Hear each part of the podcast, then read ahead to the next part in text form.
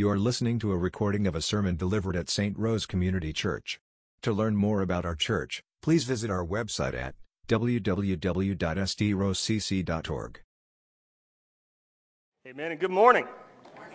If you have your Bibles, let me invite you to open with me to 1 Corinthians chapter 7. 1 Corinthians chapter 7 is where we'll begin. We'll begin in verse 25 here in just a few moments. If you have a copy of God's Word, turn there with me. If you don't have a copy of God's Word and would like one, just slip up your hand. And uh, Mr. Wayne's walking down the aisle now with extra copies. He'd be glad to bring you one. There's a couple down up here in the front, Mr. Wayne. 1 Corinthians 7.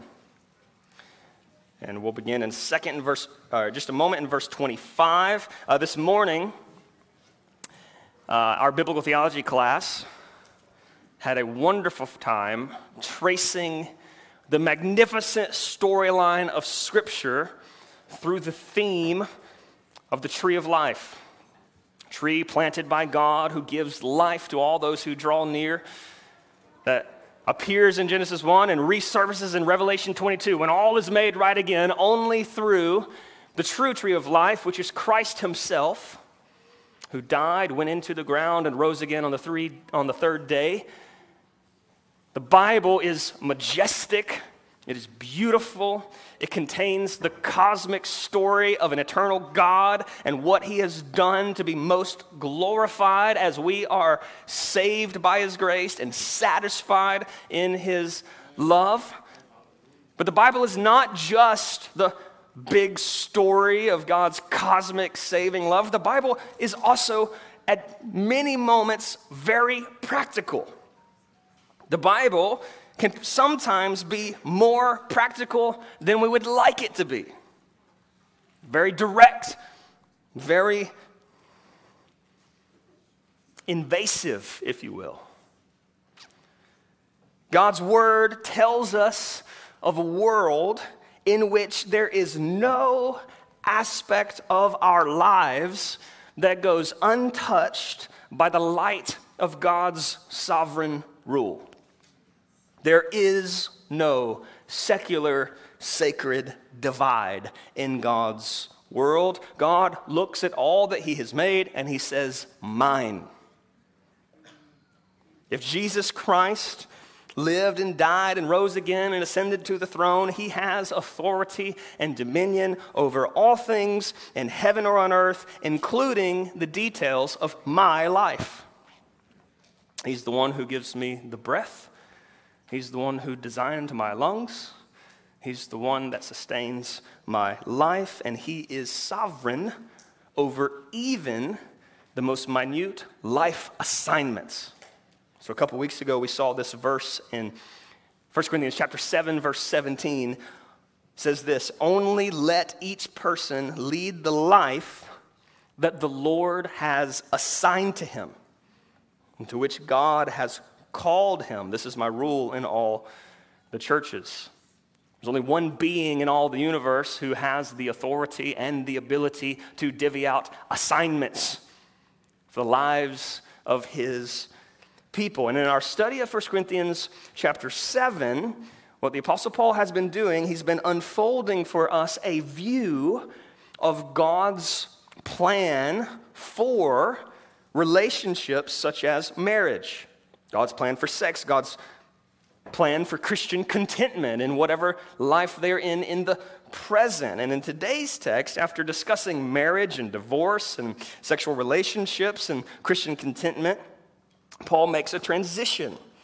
Um, in verse 25, but we'll read in just a moment, he says, Now concerning, and we talked about how that now concerning, that phrase is what he uses to, to change gears, to pivot. And what he changes gears to address now, and some of you have been like, finally, right?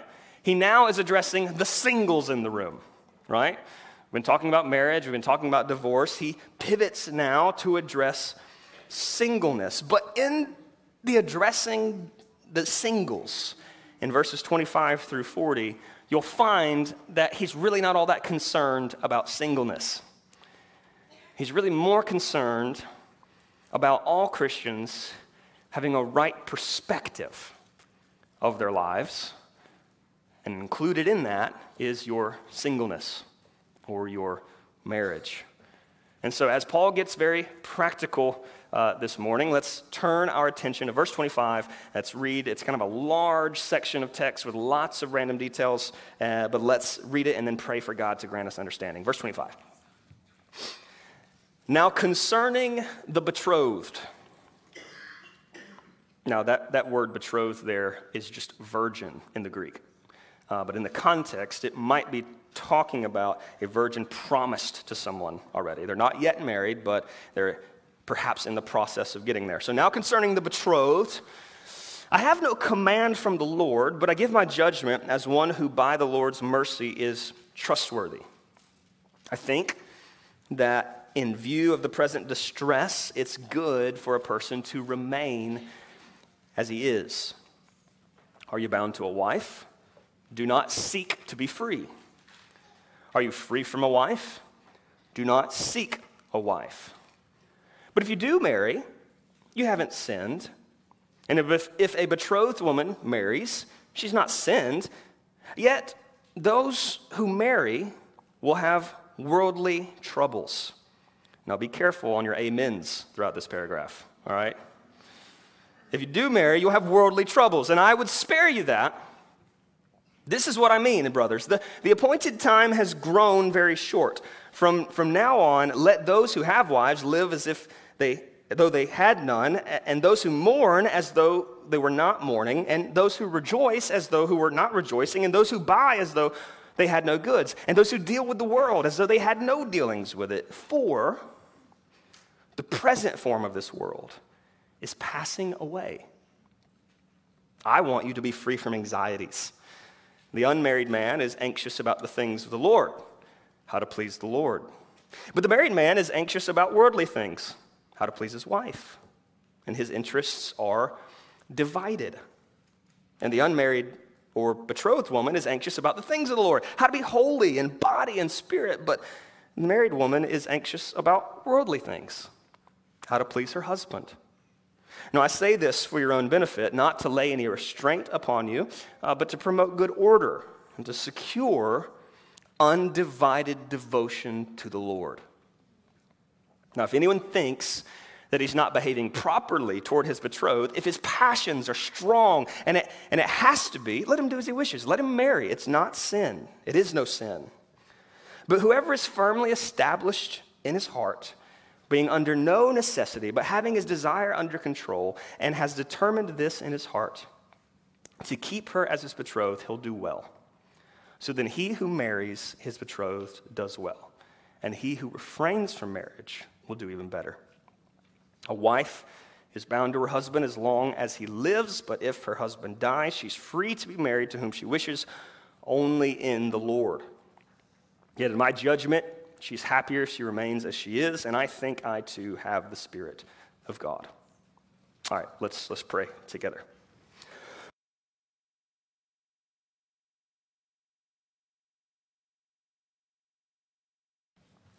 Father, we come to you and uh, we thank you for texts of scripture like this that really get into the weeds of what we should be prioritizing in our lives. And we thank you for this letter but God, we pray that you would help us to read it rightly, help us to read it in its right context, help us to emphasize what Paul emphasizes.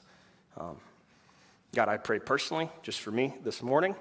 Um, this cough has lingered with me for nearly three weeks, and I pray that you would sustain my voice and help me to say true things and to direct people's eyes to you in a way that they're consumed with a vision of a God who is worth following. And so, God, be with us, meet with us. May your presence be felt in this room as we understand more clearly uh, eternal things. And we pray this in Jesus' name. Amen. Verse 25 Now, concerning the betrothed. Now I'm addressing the virgins, is what Paul essentially says, those who are not yet married. Now, concerning the betrothed, I have no command from the Lord, But I give my judgment as one who, by the Lord's mercy, is trustworthy. So we, we've seen Paul do this already. Earlier in the chapter, he quotes Jesus pretty directly. And here, what Paul's essentially saying is I'm not quoting Jesus directly here. In fact, Jesus nowhere teaches on singleness. Though Jesus himself lived a single life, Jesus nowhere explicitly teaches on it. So Paul's saying, I'm not bringing commands straight from the mouth of Jesus here, but what Paul does provide is Holy Spirit inspired wisdom according to the mercy of the Lord who's called him to be an apostle and to speak on God's behalf. So, this is what he's got to say. Verse 26.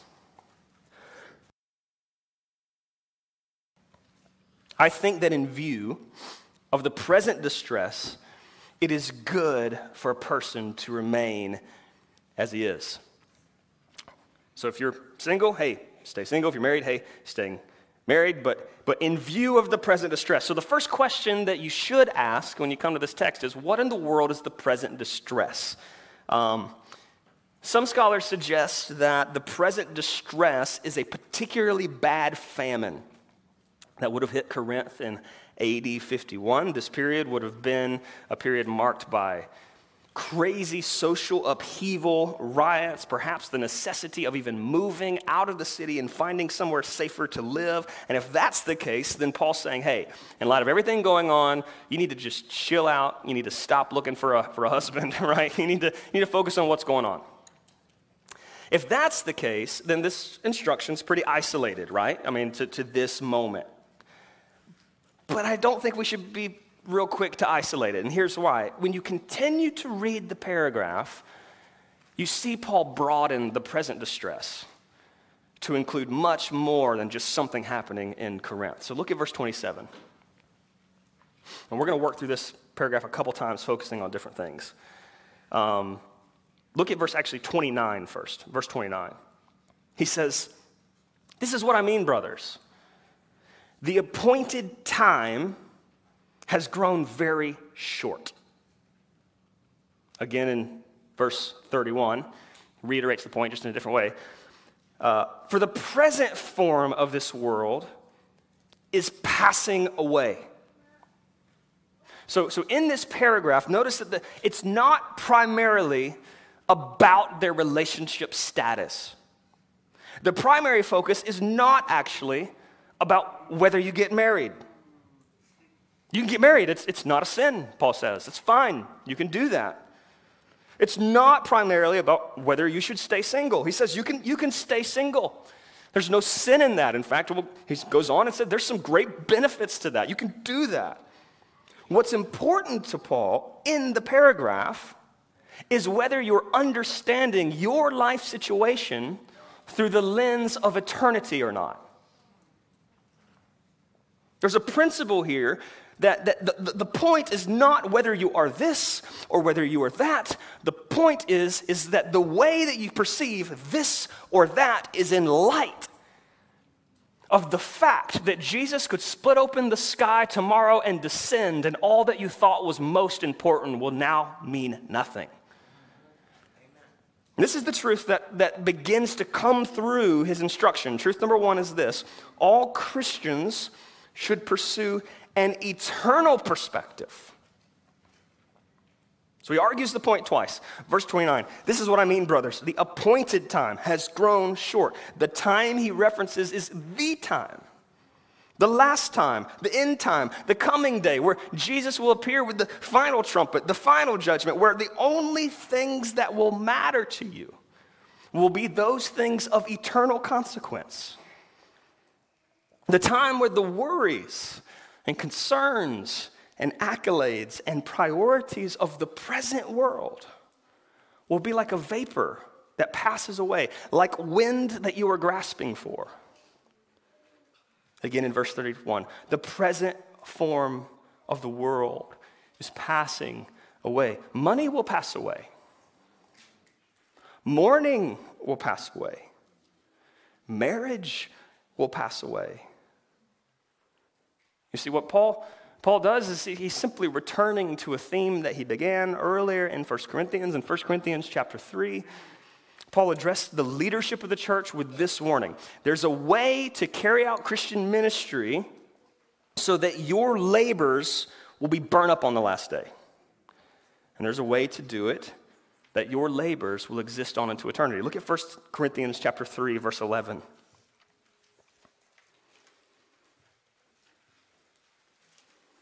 Paul says, "For no one can lay a foundation other than that which is laid, which is Jesus Christ." Now, if anyone builds on the foundation with gold or silver or precious stones, wood, hay, straw, each one's work will become manifest, for the day will disclose it, because it will be revealed by fire. And the fire will test what sort of work each one has done. If the work that anyone's built on the foundation survives, he'll receive reward. If anyone's work is burnt up, he will suffer loss, though he himself will be saved, but only through fire. 1 Corinthians 3 is about building the church through what will live forever. The word of the cross, growing his people to be more like Christ. Build with what matters, not your personalities or your own personal goals. But then in section uh, 1 Corinthians chapter 7, now it's about your particular life assignment. It's about not living your life primarily for institutions, arrangements, or things that are coming to an end. This is why he says, be married as if you're not married, or be single as, as if you're not. Be, uh, spend money as if, as if you're going to lose everything. I mean, it, it, don't, don't do business the world as if business of the world is, is the thing that is going to make you happy in life forever and ever and ever. There's a way to seek marriage like it's all that matters in the world. There's a way to live your married life as if joy and fulfillment in your married life is all that matters in the world. There's a way to mourn as if your present mourning is all there is. There's a way to rejoice as if your present joy is all there is. There's a way to buy and sell and deal with all that's in the world as if you'll be able to take all of that on the last day. But as Christians, we don't believe this is it. We exist in a world differently precisely because we believe this present form of the world is passing away and that it could pass away tomorrow. And that's why Paul can be so matter of fact about something that perhaps you, single in the room, think is the most important thing about your future. I mean, I mean, when we, we think about big decisions in life, right? Who you marry is way up there, right? I mean, you got salvation, and then in your mind, next is like marriage. And, and, and here you have the Apostle Paul talking about it like, yeah, I mean, you can do it, and it's, it's not a sin. Or, or you can stay single, and that's not a sin either. I mean, come on, Paul, it's a big deal. Don't be so glib about whether I'm going to be by myself, right? Not married for the rest of my life? I mean, what could be more important than whether you get married or not? What could, what could be more important than your highest joy or your deepest sorrow or your business and your buying and your selling and provision for your family? How are you talking about this so cavalier? Because he's viewing these institutions through the lens of eternity. I mean, I think Paul would very much approve of the poem by C.T. Studd that says this. It says this only one life twill soon be past. Only what's done for Christ will last. Only one life, yes, only one. Soon will its fleeting hours be done. Then in that day, my Lord to meet and stand before his judgment seat, only one life will soon be past. Only what's done for Christ will last. I've heard it jokingly said that I hope Jesus doesn't come back tomorrow because I haven't gotten married yet. Sweetheart, you ain't going to care. In fact, uh, so much of what Paul's embodying here is what Jesus um, persistently tried to drill into his disciples. What, what Jesus persistently tried to drill into his disciples was a reorientation of what they valued in the world. Like a reorientation of how they saw their lives in the world and how they viewed eternity, eternity, the significance of the day that Jesus will return. I mean, over and over and over, Jesus is trying to urge them to live right now in light of what will be for eternity.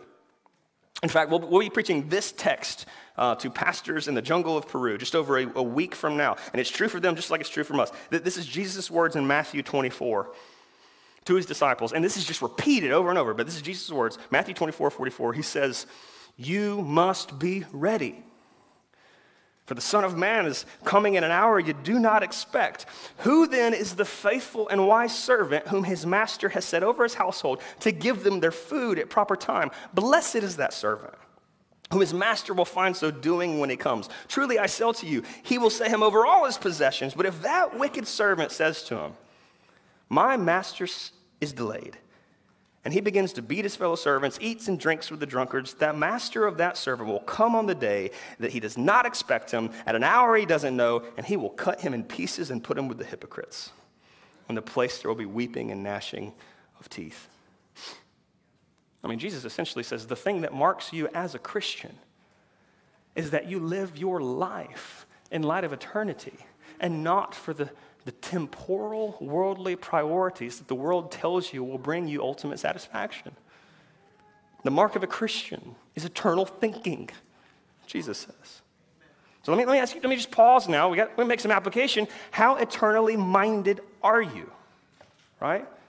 I mean, if the sky were to split open this afternoon and Jesus were to descend to right all wrongs, to judge the world, to welcome us into his arms forever, would you be glad to see him?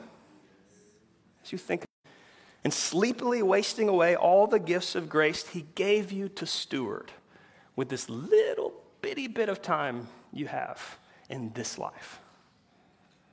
As Christians, we put everything in our lives in proper eternal perspective. Our buying, our selling, our rejoicing, our mourning, our marriage, our singleness, it doesn't mean that we don't participate in any of those things. We very much do for the glory of God. But we participate, participate in those things differently than the rest of the world does. We do so within one sort of all consuming passion that Paul advocates for here, and it's an undivided devotion to our Lord. Look at, look at how he elaborates. Look at verse 32. He says, I want you to be free from anxieties. The unmarried man is anxious about the things of the Lord, how to please the Lord. The married man is anxious about worldly things, how to please his wife, and his interests are divided. And the unmarried or betrothed woman is anxious about the things of the Lord, how to be holy in body and spirit. But the married woman is anxious about worldly things, how to please her husband. Now, I say this for your benefit, not to lay any restraint on you, but to promote, promote good order. And here's the, here's the point to secure your undivided devotion to the Lord.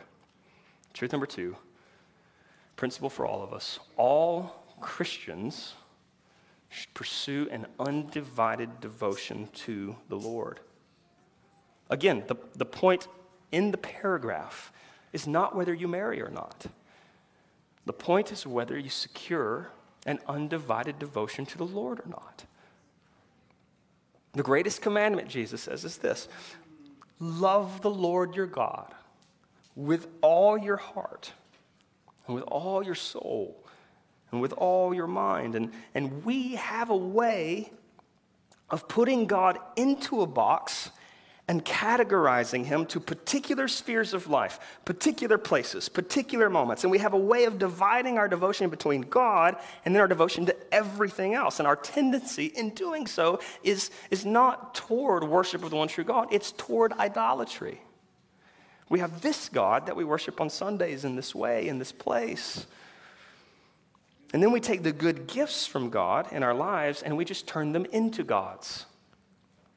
We take good things, we make them ultimate things, things that we live for, things that we'll die without, things that our life will have no meaning if we do not have this thing. You, your relationship status can be a false God to you. that you serve with every bit of your mental energy. Your children can be a false God to you.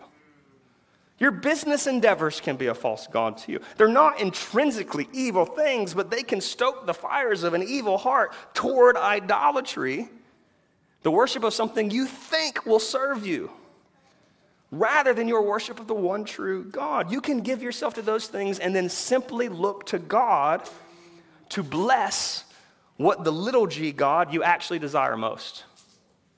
How much of our relationship with God is about trying to get God to give us the true God we really want? AKA that relationship or that job or that particular kind of life that the world has told us we will be miserable without. A good way to determine whether your devotion is divided is to consider what Paul references over and over again to consider the depths of your anxieties. Notice the repetition of the word anxious here, right? Look back at verse 32 to 35 again. if you want to be free from anxieties, the unmarried man is anxious about the things of the Lord, how to please the Lord. But the married man is anxious about worldly things, how to please his wife. His interests are divided. The unmarried or betrothed woman is anxious about the things of the Lord, how to be holy in body and spirit. But the married woman is anxious about worldly things, how to please her husband. Paul says the danger of getting married is that you open yourself up to a bunch of worldly anxieties. Your anxieties and concerns and worries may signal to where your deepest devotions are. There will be new elements in your life that you now can devote yourself to other than the one true God. So, if you want to assess your affections, Paul says, essentially take a good look at your thought life.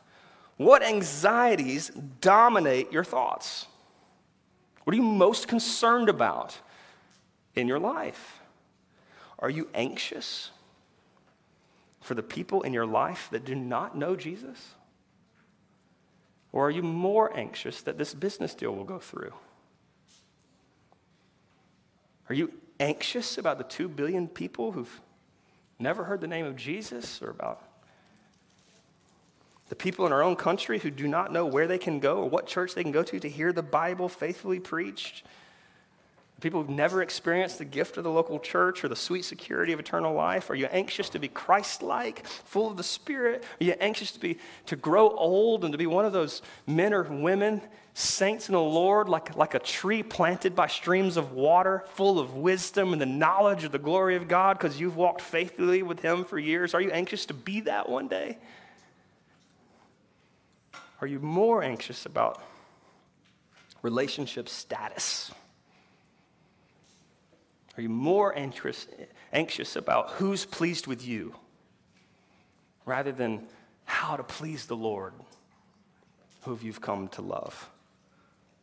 Now, it's, it's certainly not a sin to concern yourself with pleasing your spouse. So if you're going to take this verse and be like, all right, that's it, no dishes for me this week, right? That's certainly not what's happening here, right? I mean, even in, within the chapter, earlier in the chapter, in, in 1 Corinthians chapter, uh, uh, uh, chapter 7, verse 3, he's, he's urged them to literally, uh, spouses to give themselves to one another. Paul says in Ephesians 5, uh, husbands should love their wives as Christ gave himself for the church. So, so, there's a way to do that in line with your devotional Lord, and there's a way to do that that's at odds with your devotional Lord. So, married couples, right? There's a warning here for married couples in, in 1 Corinthians chapter 7. Um, your marriage is important to God, right? Your children are important. But, but you serve them and you love them in your worship of God. You don't worship them and then take breaks to serve God every once in a while.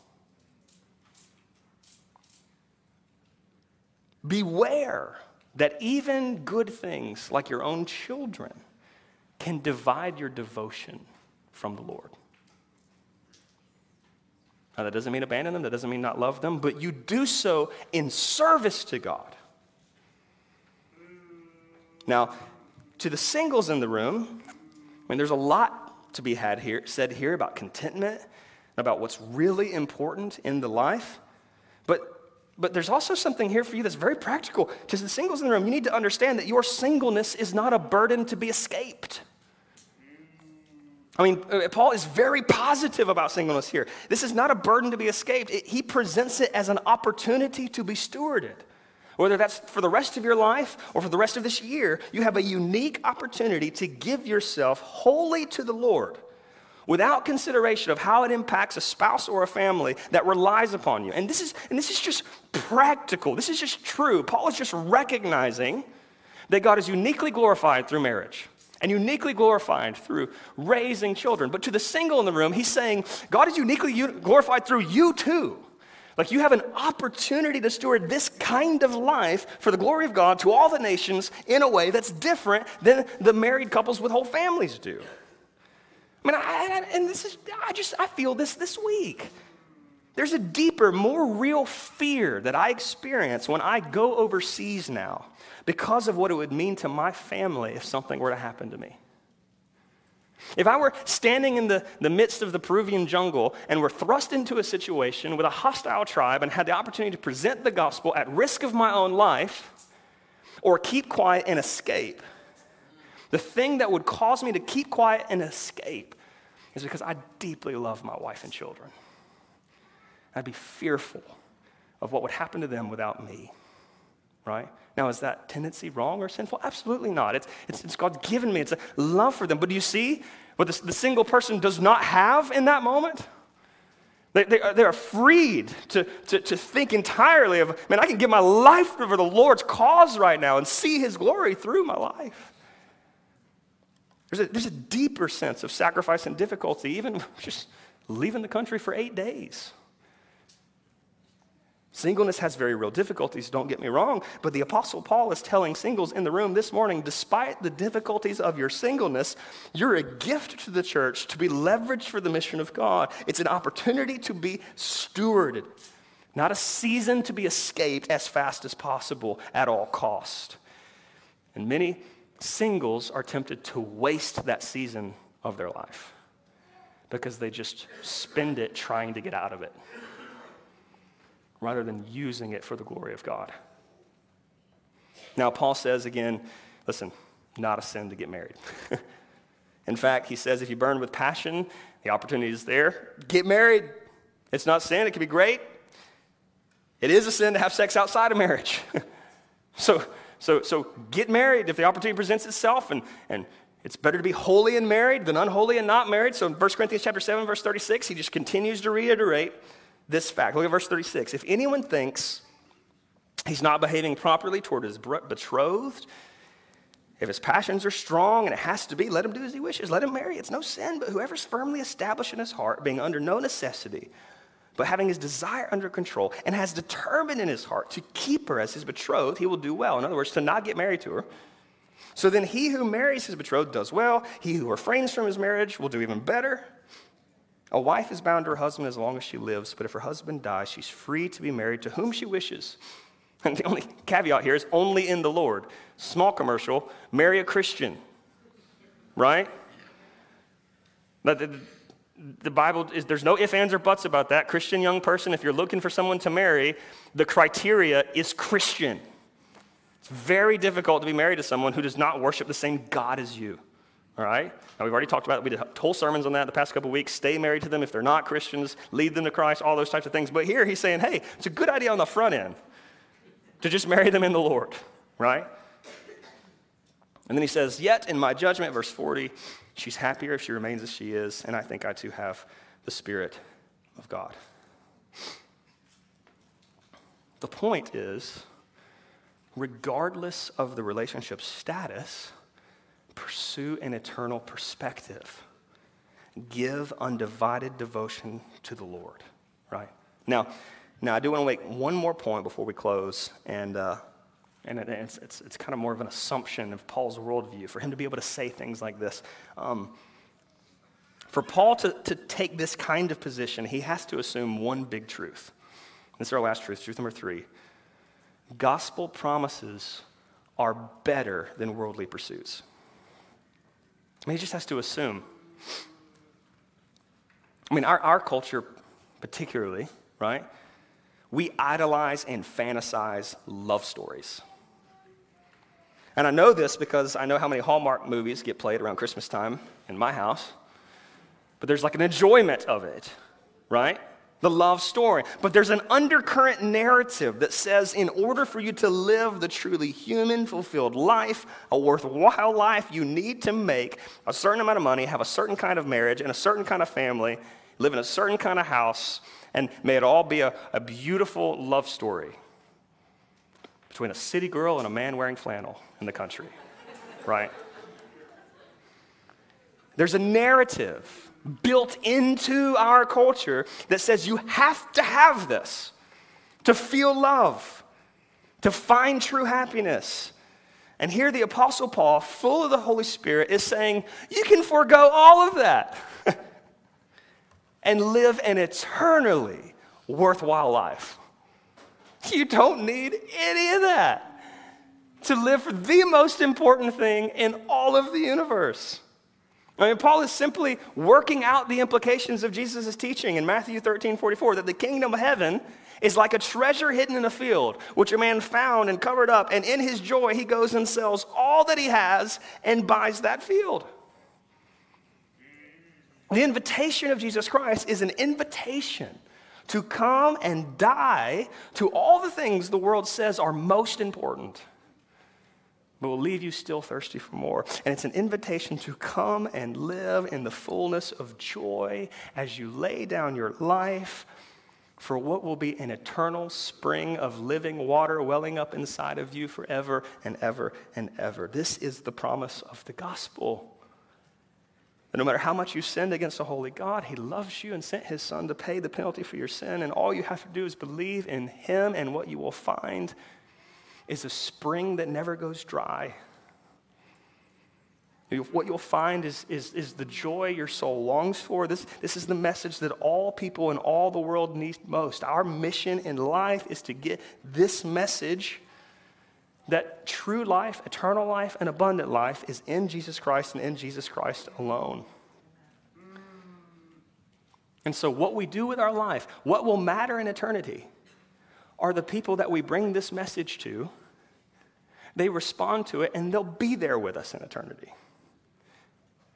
You know, when you think about your life, your whole life, I just want you to think about standing around the throne of heaven and beholding God. And then part of the fuel of your worship is looking around and seeing other people who heard the gospel of Jesus Christ because you didn't waste your life running after all the other things that were burnt up. That's what I want to live my life for. That's what gripped me when I was a teenager. I want to look back at my 20s and say, I didn't waste that junk on what everybody else said I should have been doing in my 20s. I don't want to waste my 30s wasting it with what everybody else said I should have been doing in my 30s. And you know what? I don't want to waste my 70s doing what everybody should, said I should have been doing with my retirement. Right? I want to spend it in such a way that on the day before my, my Father in heaven, I present to him not only a life that I, I devoted to him, but I say, look at look at this person that I present to you and this person I present to you that, that, that, that they heard the gospel from my lips. And you included me in on that. I want that to fuel my eternal worship. Just be one little aspect of the glorious things that I get to rejoice in forever and ever. We have an invitation to an undivided devotion to something that is eternally worth it. Let's pray together.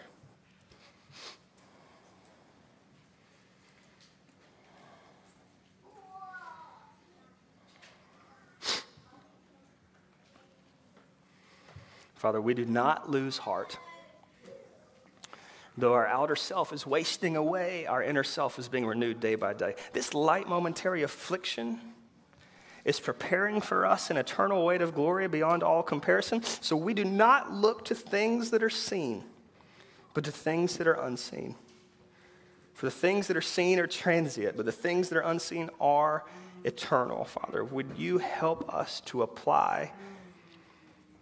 The primary message of 1 Corinthians 7 to our hearts Would you secure in us an undivided devotion to the Lord, that we might not waste our lives seeking and pursuing things that are not ultimate, that are not eternal? Help us to worship now, Father, in response to your holy word, by your grace and for your glory. In Jesus' name, amen.